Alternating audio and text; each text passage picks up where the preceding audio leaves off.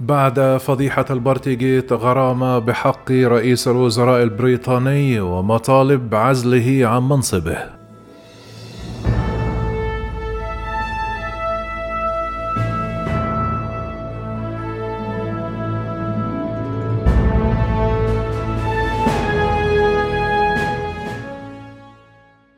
تقدم رئيس الوزراء البريطاني بوريس جونسون باعتذاره الكامل بعدما فرضت غرامة عليه وعلى وزير ماليته لانتهاكهما تدابير الإغلاق التي كانت مفروضة لإحتواء تفشي كوفيد 19 في إطار فضيحة بارتيجيت مما دفع بكثر للمطالبة باستقالته. قال جونسون في خطاب متلفز دعوني أقول لكم على الفور أنني سددت الغرامة وأنا أتقدم مجددا باعتذار كامل.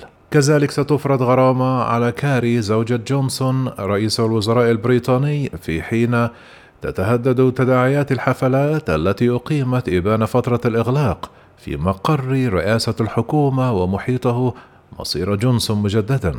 وقالت متحدثة باسم رئاسة الحكومة البريطانية إن رئيس الوزراء ووزير المالية تلقيا إخطار اليوم بأن الشرطة تعتزم فرض غرامات عليهما. وجاء الإعلان الصادر عن داونينغ ستريت بعد كشف شرطة لندن أنها أصدرت أكثر من خمسون غرامة على خلفية الحفلات من دون أن تكشف عدد المشاركين فيها أو هوياتهم.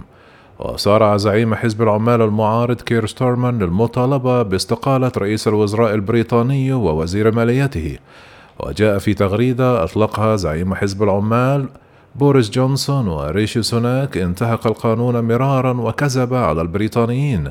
يجب أن يستقيل كلاهما المحافظون غير مؤهلون للحكم على الإطلاق.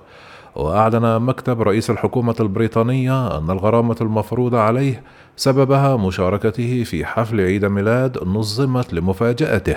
وأقيمت عصر التاسع عشر من يونيو من عام 2020 في قاعة الحكومة في مقر رئاسة الوزراء. وأفادت تقارير بأن زوجة رئيس الوزراء البريطاني ووزير المالية كانوا حاضرين لكن لم تتضح ما إذا كانت الغرامة المفروضة على كل منهما هي عن هذه الحفلة بالذات. تعرض جونسون لضغوط كبيرة هذا العام على خلفية الفضيحة التي دفعت كثرا من نواب حزبه المحافظ إلى سحب تأييدهم له. وتقدم عدد لم يحدد من النواب المحافظين بمذكرات لطلب طرح الثقة بجونسون. وفي حال تلقت لجنة ممثلي الحزب المحافظ في مجلس العموم البريطاني المؤلفة من 360 نائبا 54 مذكرة للمطالبة بطرح الثقة. يقبل الطلب ويجرى تصويته على تجديد الثقة أو حجبها.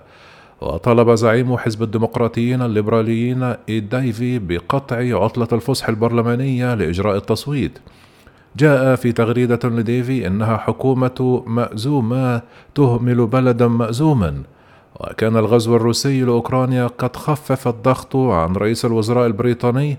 والثلاثاء قال النائب المحافظ روجر جيل أن الوقت حاليا ليس مناسبا لإطاحة رئيس الوزراء البريطاني لأن هذا الأمر من شأنه أن يصب في مصلحة الرئيس الروسي فلاديمير بوتين وتابع جيل الأمر خطر بالطبع لكني لست مستعدا لإعطاء فلاديمير بوتين. ترف الاعتقاد بأننا بصدد إطاحة رئيس وزراء المملكة المتحدة وزعزعة التحالف المناهض له. وأضاف سيتعين على كل ردود الفعل على هذا الأمر أن تنتظر الانتهاء من هذه الأزمة الرئيسية أولا وهي أوكرانيا ودونباس في إشارة إلى المنطقة الواقعة في الشرق الأوكراني حيث تركز موسكو عملياتها العسكرية. بدورها طالبت عائلات ضحايا كوفيد 19 باستقالة رئيس الوزراء البريطاني. وقال المتحدث باسم جمعية تعني بالدفاع عن حقوق عائلات ضحايا الجائحة أن جونسون ووزير ماليته خرق القانون وسخروا منه. وتابع ببساطة ليس هناك أي مجال لكي يبقى رئيس الوزراء أو وزير المالية في المنصب. عدم نزاهتهما تتسبب بأذى كبير للثكالى وأضاف لقد خسر كل مصداقيتهما لدعامة الشعب مشيرا إلى أن الأمر من شأنه أن يؤدي إلى خسائر بشرية في حال استوجبت متحورات جديدة فرض قيود في المستقبل. تواصل شرطة لندن النظر في مزاعم بشأن تنظيم جونسون ومسؤولين حكوميين ومشاركتهم في 12 حفلة على الأقل بين عامي 2020 و 2021 في فترة كانت السلطات قد فرضت فيها قيودا مشددا لاحتواء تفشي الفيروس وسبق أن تقدم رئيس الوزراء البريطاني بالاعتذار عن الحفلات التي نظمت في مقر رئاسة حكومته بما فيها احتفال بعيد الميلاد وتجمع قدمت فيه مشروبات كحولية عشية دفن الأمير فيليب زوج الملكة إليزابيث الثانية. كان رئيس الوزراء البريطاني قد نفى في بادئ الأمر إقامة أي حفلات مخالفة للقيود المفروضة في مقر رئاسة الحكومة حيث يقيم ويمارس مهامه وهو نفى باستمرار ارتكاب أي مخالفة لكن خصومه اتهموه بتضليل البرلمان بإصراره على أن الحفلات التي أقيمت في داونغ ستريت كانت على صلة بالعمل وجرى خلالها التقيد بالتدابير المفروضة.